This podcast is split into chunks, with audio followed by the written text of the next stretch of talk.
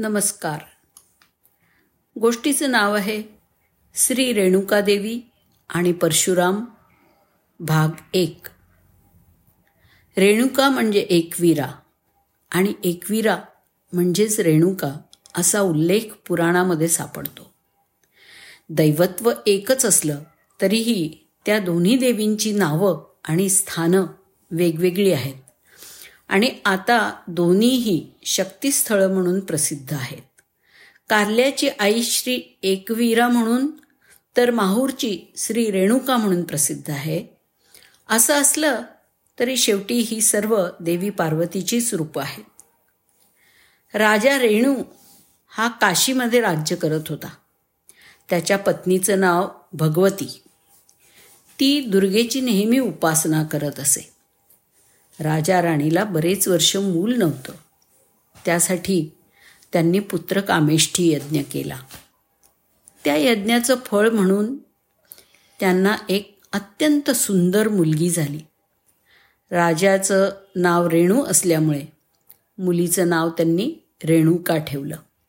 पुढे ती मोठी झाल्यावर राजाने तिचं स्वयंवर करण्याचं ठरवलं. स्वयंवरासाठी तिन्ही लोकातून अनेक मान्यवर मंडळी आली. अनेक राजे महाराजे त्या सोहळ्यासाठी उपस्थित झाले. स्वयंवरात उपवर रेणुकेनी जमदग्नी ऋषींना वरलं आणि त्यांना वरमाला घातली. रेणुकेला रुमावंत सुशेषा वसू विश्वासू आणि राम म्हणजेच परशुराम अशी पाच मुलं झाली. एके दिवशी रेणुका नदीवर गेली असताना तिला तिकडे चित्ररथ नामक गंधर्व आपल्या प्रेयसीसोबत जलक्रीडा करत असताना दिसला. ते अतिशय मादक दृश्य पाहून माता रेणुका हरखून गेली. तिकडे घरी ऋषी जमदग्नी रेणुकेची बराच वेळ वाट पाहत होते. आपल्या पतिव्रता पत्नीला का उशीर झाला? म्हणून शंकाकुल ऋषी जमदग्नींनी अंतर्ज्ञानाने पाहिलं. घडलेला प्रसंग त्यांच्या ध्यानात आला. त्यामुळे त्यांचा राग अनावर झाला. ते संतापले. त्या अपराधाची शिक्षा म्हणून जमदग्नी ऋषींनी रेणुका आईला ठार मारण्याची आज्ञा आपल्या चार मुलांना केली. चारही मुलं मातृभक्त असल्यामुळं त्यांनी आज्ञा नाकारली. त्यामुळे जमदग्नी आणखीनच चिडले. त्यांनी आपल्या चारही मुलांना शाप देऊन अग्नीने जाळून भस्मसात केलं. तेवढ्यात बाहेर गेलेला परशुराम म्हणजेच राम तिथे आला. त्यांनी झालेला प्रकार परिस्थिती बारकाईनी पाहिली आणि वडिलांची आज्ञा शिरसावंद्य मानून आपल्या परशुनी आपल्या आईचं शिर धडा वेगळं केलं. परशुरामाने केलेल्या धाडसावरती ऋषी खुश झाले. त्यांनी परशुरामाला वर मागायला सांगितलं. आपल्या आईवर आणि भावांवर असलेल्या प्रेमापोटी त्यांनी आपल्या आईला आणि भावंडांना जीवदान द्यायला सांगितलं. परशुरामाची विचारशक्ती ऋषींना आवडली. त्यांनी त्याची इच्छा पूर्ण केली. मृतबंधू जिवंत झाले. मात्र रेणुका मातेचं मस्तक अगदी छिन्नविछिन्न झालेलं होतं.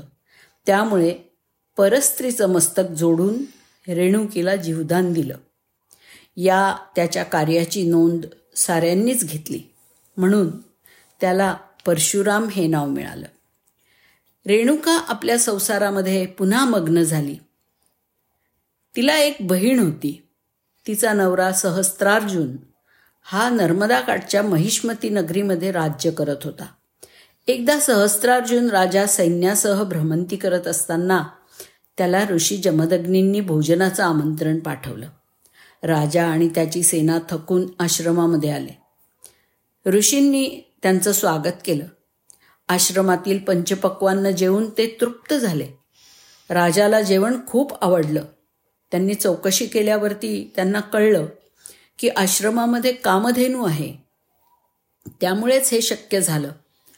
मग सहस्त्रार्जुनाने लोभानी कामधेनू मागितली. पण ऋषी जमदग्नींनी जप तप आणि सामर्थ्याने कामधेनू मिळवली होती. त्यामुळं ती देणं शक्य नाही म्हणून त्यांनी सांगितलं. तर राजा अगदी हट्टालाच पेटला. मग त्यांनी आपल्या सैन्याच्या जोरावरती युद्ध करून कामधेनू मिळवायचा सुद्धा प्रयत्न केला. पण कामधेनूच्याच शक्तीमुळे आश्रमवासियांनी सहस्त्रार्जुनाला पिटाळून लावलं. राजाने तिथून पळ काढला खरा पण त्यामुळे राजा खूप चिडला. झालेला पराभव त्याला सहन होईना. म्हणून डाव धरलेल्या सापासारखा त्या सहस्त्रार्जुनानी जमदग्नी ऋषींच्या आश्रमावरती अचानक हल्लाबोल केला आणि ऋषी जमदग्नींचा वध केला. नंतर मेहुणी रेणुकेवरती एकवीस वार केले. त्यावेळी परशुराम तिथे नव्हता. परशुराम आल्यावर त्याला दिसलं की आश्रमाची पडझड झाली होती. सर्व परिसर अस्ताव्यस्त झाला होता. एका बाजूला जन्मदात्या पित्याचं प्रेत पाहून परशुराम निशब्द झाले. तेव्हा रेणुका माता उद्गरली हे क्षत्रिय सहस्रार्जुना माझा पराक्रमी राम एकवीस वेळा ही पृथ्वी निक्षत्रिय करेल. परशुरामानी आपल्या आईला असं वचन दिलं की मी तुझी ही इच्छा निश्चित पूर्ण करीन. श्री रेणुकादेवी आणि परशुराम या गोष्टीत पुढे काय झालं? ते ऐकूया याच गोष्टीच्या दुसऱ्या भागात. ऐकायला विसरू नका हां? धन्यवाद.